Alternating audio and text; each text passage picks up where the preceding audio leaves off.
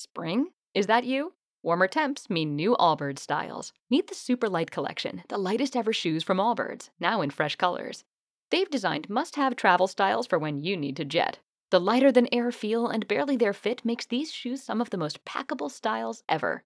That means more comfort and less baggage. Take the Super Light Tree Runner on your next adventure.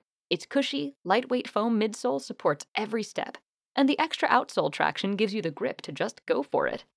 The eucalyptus fiber upper adds next-level breathability to keep you going all day. Plus, the Super Light Tree Runner is comfortable and ready to go right out of the box. So, what can you do in a super light shoe? What can't you do is the better question. And because they're super packable, the real question is, where are you taking them? Experience how Allbirds redefines comfort. Visit allbirds.com and use code SUPER24 for a free pair of socks with a purchase of $48 or more. That's ALLBIRDS.com, code SUPER24. Blog Talk Radio.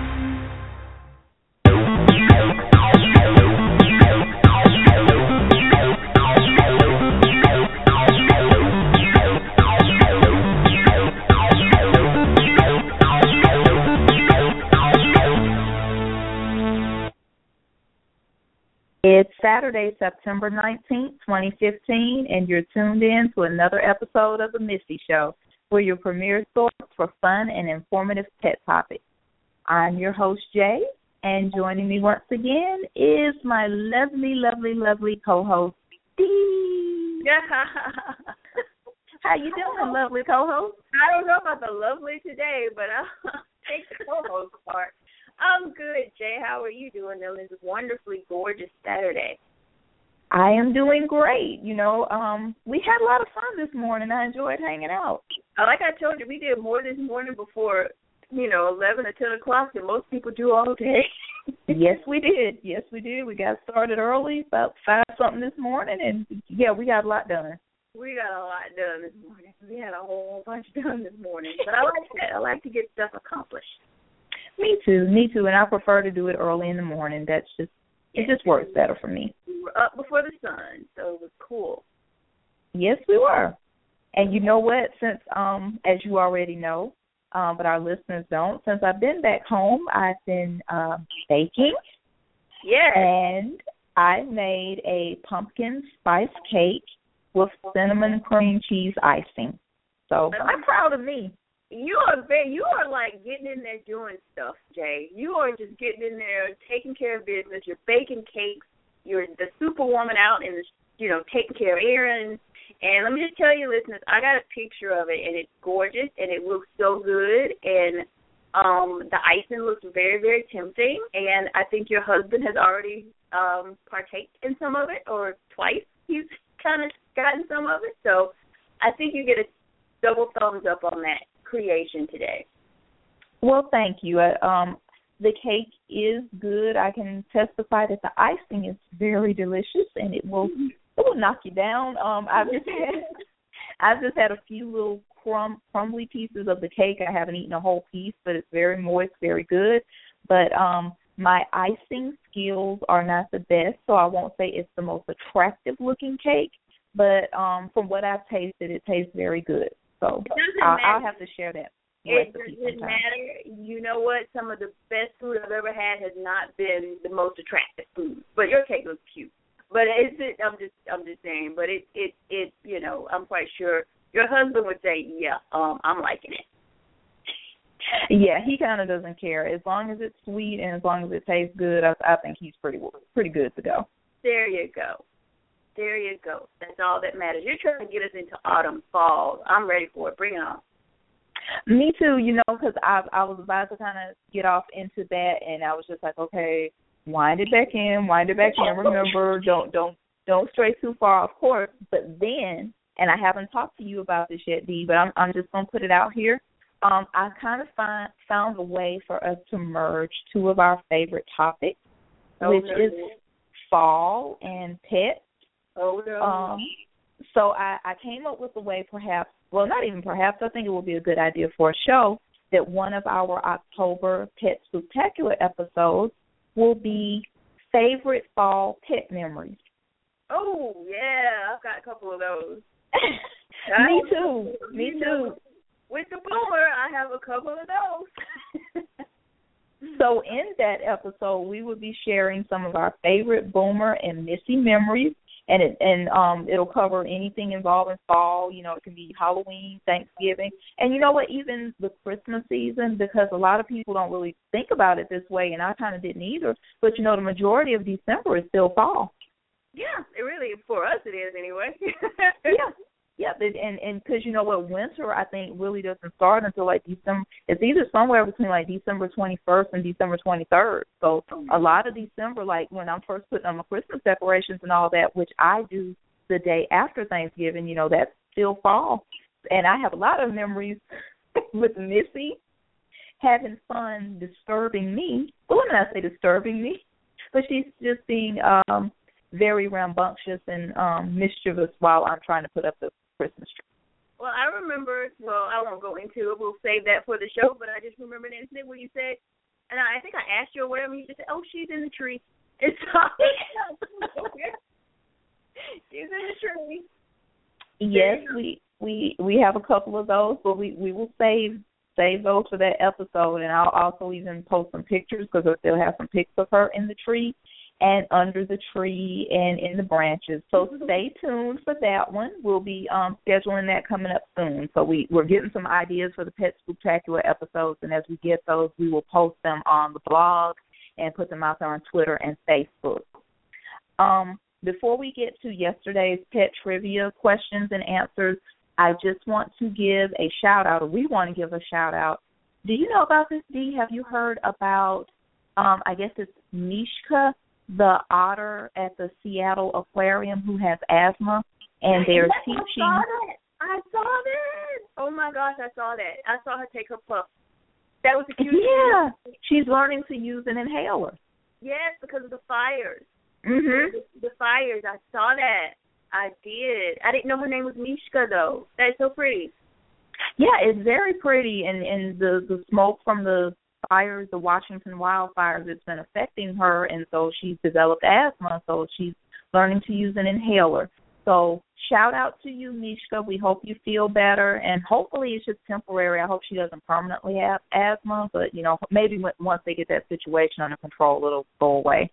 She looked pretty old. She looked like she was doing much better, and happy breathing to you, Mishka. Happy breathing to you. And who knows, maybe I'll do a blog entry about her. We may research and go further into that, or we may even do a further blog about that on another show. No, yeah, but animals are probably being affected by that, all the wildfires and everything. Of course they are, so, you know. Oh, I'm sure, yeah, in zoos and anywhere in that area. So, yeah, we'll have to kind of do some more research about that and check in on them. Yesterday's pet trivia questions. We had two of them. The first one is, what is the largest land mammal? And the second question is, what is the largest sea mammal? And I really didn't know the answer to this, but here goes. After research, the largest land mammal is the African elephant. I was going to say elephant. I was going to say That's your animal, Dee. That's one of your favorite animals. That's one of my favorite. I was going to say elephant. Yay. Okay. Yep. So that is the largest land mammal, and African elephants can weigh up to 14,000 pounds. Well, there you go. There you go. Now, for the answer to the second question, and this one is interesting. It's going to end with a twist, sort of. What is the largest sea mammal? And that distinctive honor goes to the blue whale. The blue whale can weigh as much as 200 tons and can grow to more than 105 feet in length. And not only that, it is the largest living mammal and the largest living animal. So I guess overall it's not just the sea, it's also just the largest living animal overall, even bigger than the elephant. But the elephant's the largest like land mammal if you just count the land. Did you say 200? I'm sorry, Jay, but did you say 200 tons? 200 tons. They can weigh as much as 200 tons and grow to more than 105 feet in length. Wow. That's big. Yeah, and they said they might even be the largest animal to have ever lived. Wow. Can you imagine bumping into that in the ocean? I would not want to. Wouldn't want to be on a boat and run into one of those. Yeah, it just comes up under you, and you're thinking, what's happening? Oh, my goodness. Wow, that's awesome. Yeah, I mean, they're awesome creatures. I saw a picture of one, and, yeah, they're pretty big. So there you go, listeners. Kudos to those of you who answered correctly. Be sure to check out next Friday's blog entry for a new trivia question. Yay! Now, on to today's episode, which is entitled When Animals Clash, Tips for Introducing a New Pet into the Home.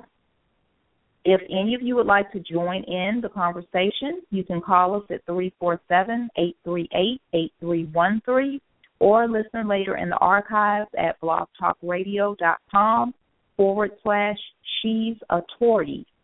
Links from info used in today's show will be posted on our Twitter page at twitter.com/Missy Show or on our Facebook page at facebook.com/Missy.show44. Now, on to today's topic, when animals clash. What do you do? You know, I think a lot of people are kind of like,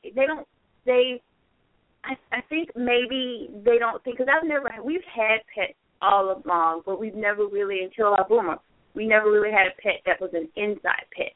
And he was our only pet, you know, he was the main pet. We never introduced another pet into our home. So I can't really give, like, personal, you know, kind of insight on this, but I think a lot of people kind of think like humans, and, you know, it's sort of like when you bring a new baby into the house and you already have a child, how you have to go through a certain kind of, you know, introduction kind of a thing. Mm-hmm. But I think that they don't realize that humans and animals, especially specifically if you have, like, maybe a dog, they are totally different in how they interact with one another, you know. And you would probably go about it differently, you know, because especially with dogs, you know, I just remember, because I did a lot of research on this. Like I always say, when we were getting ready to bring Boomer into the house, you would have thought we were getting a baby, because I literally went to work doing research and everything and you know, what I needed to do. And what I found out was a lot of the things was like, you know, you're bringing him into, it's not so much that you're bringing him into your family, but you're bringing him into your pack, you know, mm-hmm. because you're bringing him, he's not looking at you. Well, of course he's looking at you as his family, but it's more of a, you know, a pack kind of a thing, like wolves or something to that effect. So with him, I just remember right off the bat, because he was very strong-willed. From a puppy, this dog was strong-willed, and we had to go through different techniques of trying to get him, you know, to understand that, you know, we were pack leader. You know, we were the ones who were pack leader, and there was one pack leader. I was pack leader, and trying to get him to understand I'm the one who has, you know, the juice, as you want to call it, I guess. I don't know.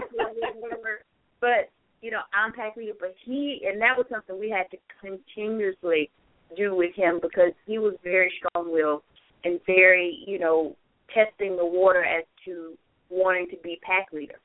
And, you know, even as a puppy, we had to go, because there was one technique that the veterinarian would tell us where we'd have to put him on his back and hold him down until he, like, became submissive, to kind of break that, because he would just, as a small puppy, he would try to, you know, just be authoritative towards us, and not necessarily aggressive, but he wanted to be the top dog.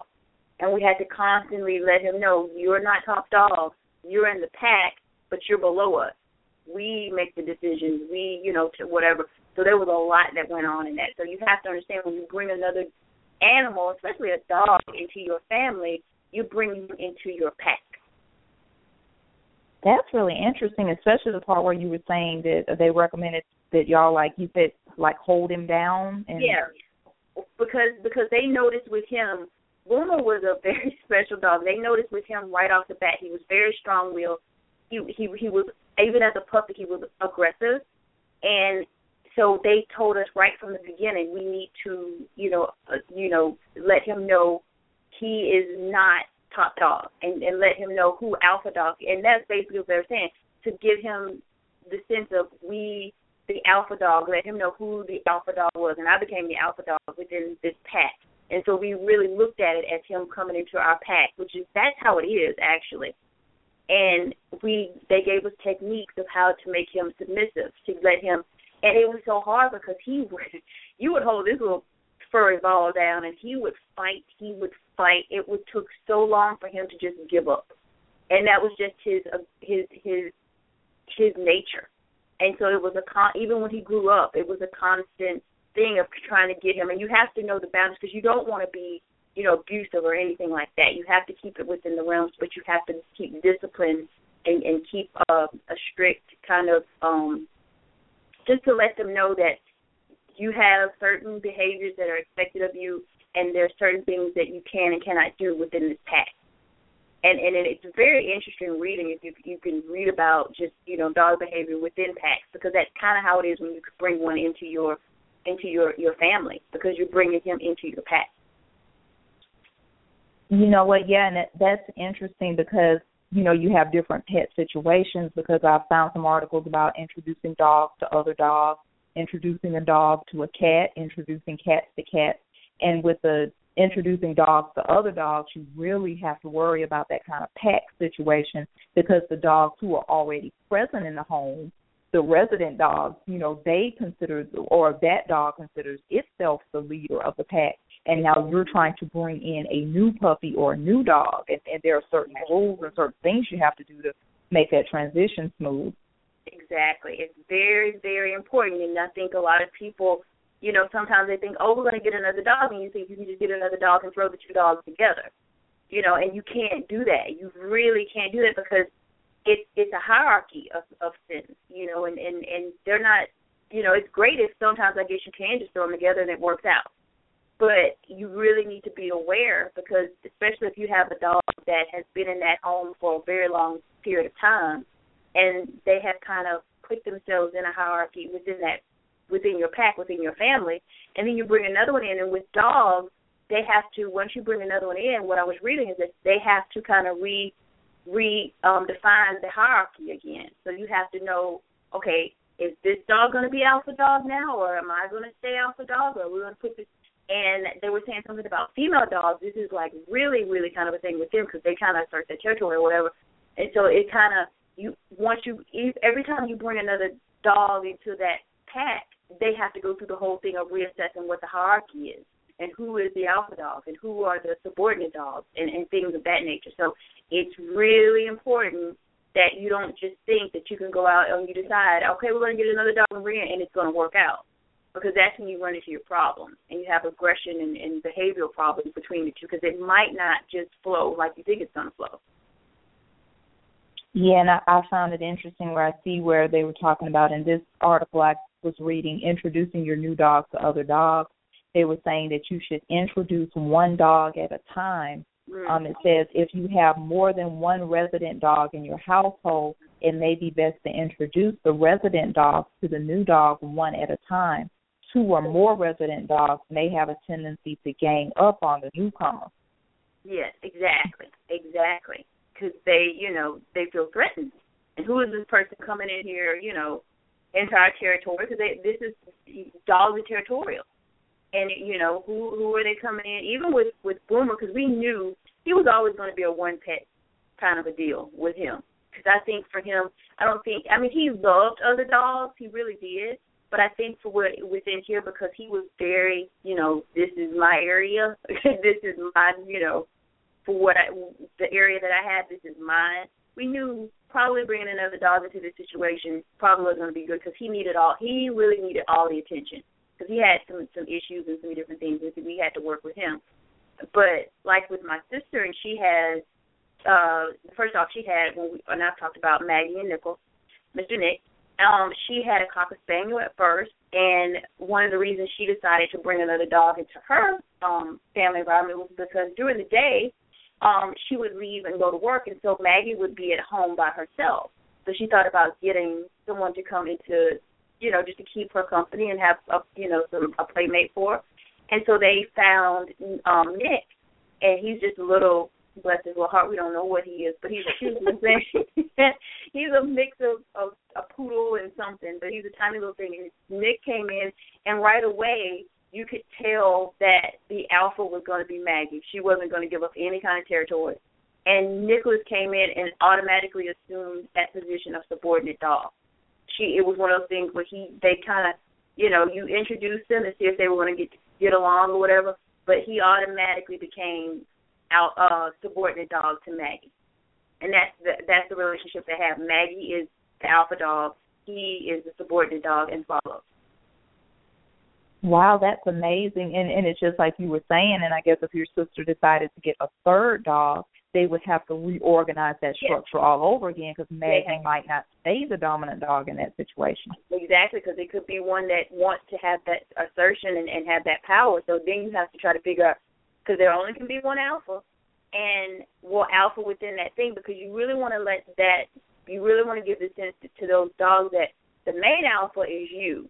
You know, with Boomer, we had to let him know. He had, if any other dog would ever came in, he was like, I'm alpha over you. You know, I have whatever you, but as far as I was the one who made the decisions and this and you didn't, you know, and that was just all comes through discipline and training to let them know that, yeah, this is the person who makes the decisions. I don't do anything until they let me do something or whatever. You know, it's just the whole obedience training that comes into play. But, yeah, if you have another dog, as soon as you bring another animal into that environment, they've got to go through that whole hierarchy thing again.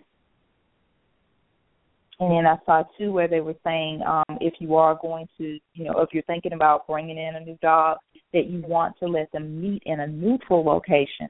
Mm. They said if you choose an area unfamiliar to each, your resident dog is less likely to view the newcomer as a territorial intruder. Exactly. So you should consider maybe a neighbor's yard or a park. Exactly. It's really, you know, I got this really great article from, and it's a whole bunch of information, so I can't really go through everything.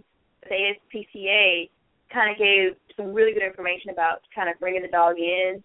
It's from the very first time when you go to pick up the dog. They say to leave your current dog at home when you pick up your new dog, because one of the worst things you can do is to just throw them together, of course, in a car and think, okay, this is going to work out, because you might just have, you know, World War III in the back of your car, and you're trying to take them home and put them together. And if they hit it off like that at the beginning, there's no way in the world they're going to have a good time once you get them in the house. And like you were saying, they also said to introduce them on neutral territory, you know, maybe a short walk through the neighborhood or a park or something like that. You want to keep the dog's leashes loose so they don't feel any pressure or any kind of choking or anything. You don't want to, one of the worst thing you can do is to try to kind of force them together. You know, mm-hmm. You know, if they ignore each other at first and one doesn't seem want to interact with one another, that's okay. You know, just let them, give them time to, you know, get comfortable with one another. They will come together when they're ready to come together. You can't force them to try to, you know, get along with one another, because that's not going to be good. They also say that you want to make it a positive, lighthearted kind of introduction. You know, let them think of, you know, the dogs are going to sniff each other's butt. You know, just let them get the little whiff. And you want to encourage them. You want to, you know, when if they're interacting with one another and it's a good, positive kind of interaction, you want to give them praise, just like you would if they do something you're trying to train them to do. You also give them positive reinforcement and a lighthearted, happy tone. You know, that's good, good, good. Oh, you're being good. You know, give them that and allow them to have that, and then you pull them away, and then you bring them back together again. And you also want to make sure, and this was what we had to do with Bruno, because he did have behavioral problems. You have to, because you always had to be with him. You always had to be a step ahead of what he's doing, especially when I was trying to potty train. But you always had to be a step ahead of what he's doing. So you want to observe the dog's body language to let you know, if it's good, because you can see when the dogs are in what they call, like, the playful bow. You know how you do the playful bow? So that can give you an idea that, okay, we're putting them together and they're having a good time with one another during the playful bout. But if they're not, if they're stiff and their body movements are slow and their mouths are tense and they're, you know, baring their teeth or whatever, you understand that they're probably not getting along. You want to pull them apart, you know, give them some space and let them kind of come back and see if it can kind of taper off and they can kind of come together again.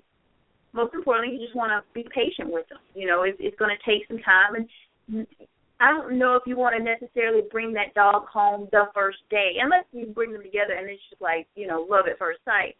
You don't want to necessarily make that the day you bring that dog home. Give them an opportunity to meet one another, to play with one another, and then, you know, separate them and the other dog can move back to wherever it is.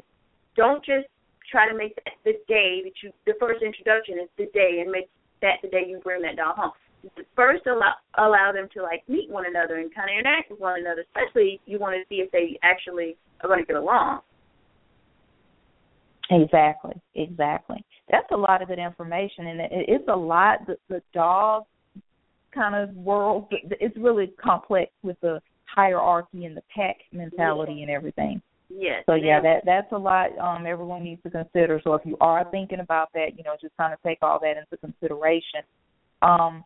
I found some information, too, since we're kind of running out of time. Of course, we'll have to, like, post a link because we won't be able to cover all of it. But then sometimes there are situations where you may already have a cat and you're thinking about bringing a dog into the environment, or you may already have a dog and you're thinking about bringing in a cat. And this article called Introducing Dogs to Cats, it says if you're thinking of getting a cat for your dog or a dog for your cat, it's important to consider both animals' personalities. It may be helpful to look for a companion that has already been exposed to the other species in the past. If a dog attempts to aggressively chase, pin, pick up, or otherwise manhandle any cat, to not even consider getting a cat, or at least to proceed with caution. Exactly. It says, additionally, a dog who growls, lunges at, or obsessively barks at a cat will probably do best in a cat-free environment. And likewise, a cat who growls, swats at, runs from, or hides from dogs will probably prefer to not live with a dog. So you need to keep that in mind, too, because I already know Missy would not be having that. I know Missy, you know, would not be a cat who would be willing to live with a dog. Exactly. I just know her personality. That wouldn't happen.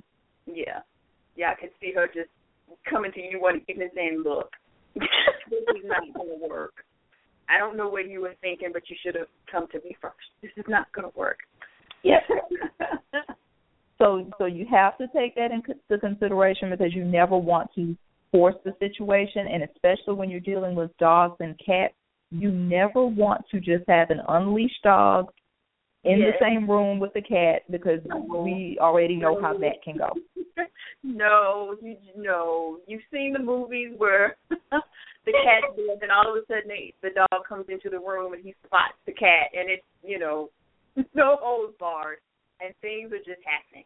It's just, no, you don't want that situation going on in your house, and that can be very traumatizing. You know, that can be very traumatizing to animals.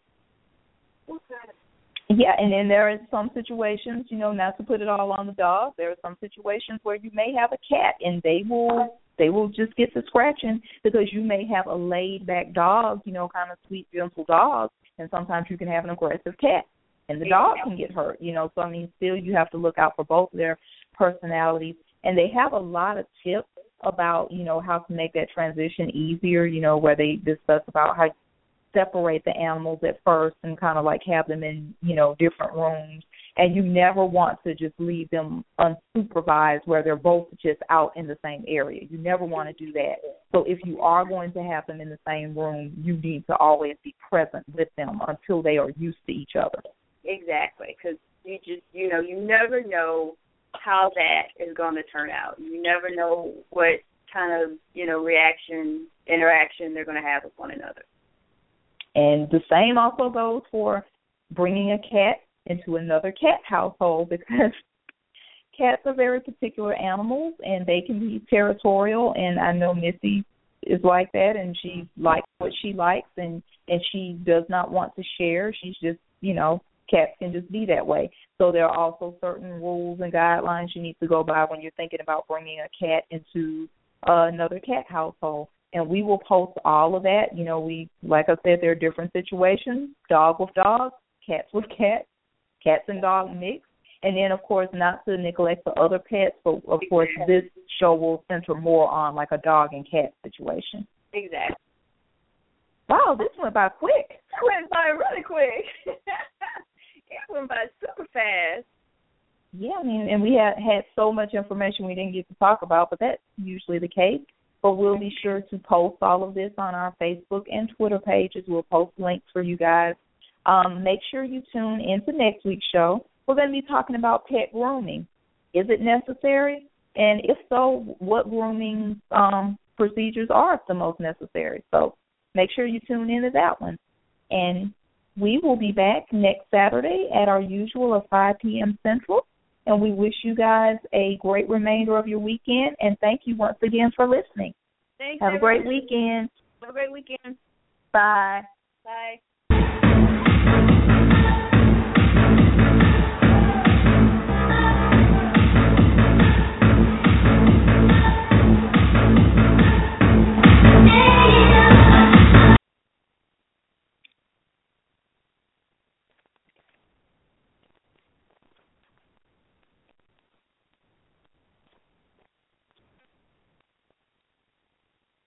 So, you've got an idea for a business, the store of your dreams. There's just one thing to figure out, everything. That's why Shopify's all-in-one commerce platform makes it easy to sell online, in person, and everywhere else. Sell on social media, source products with an app to get that first sale feeling.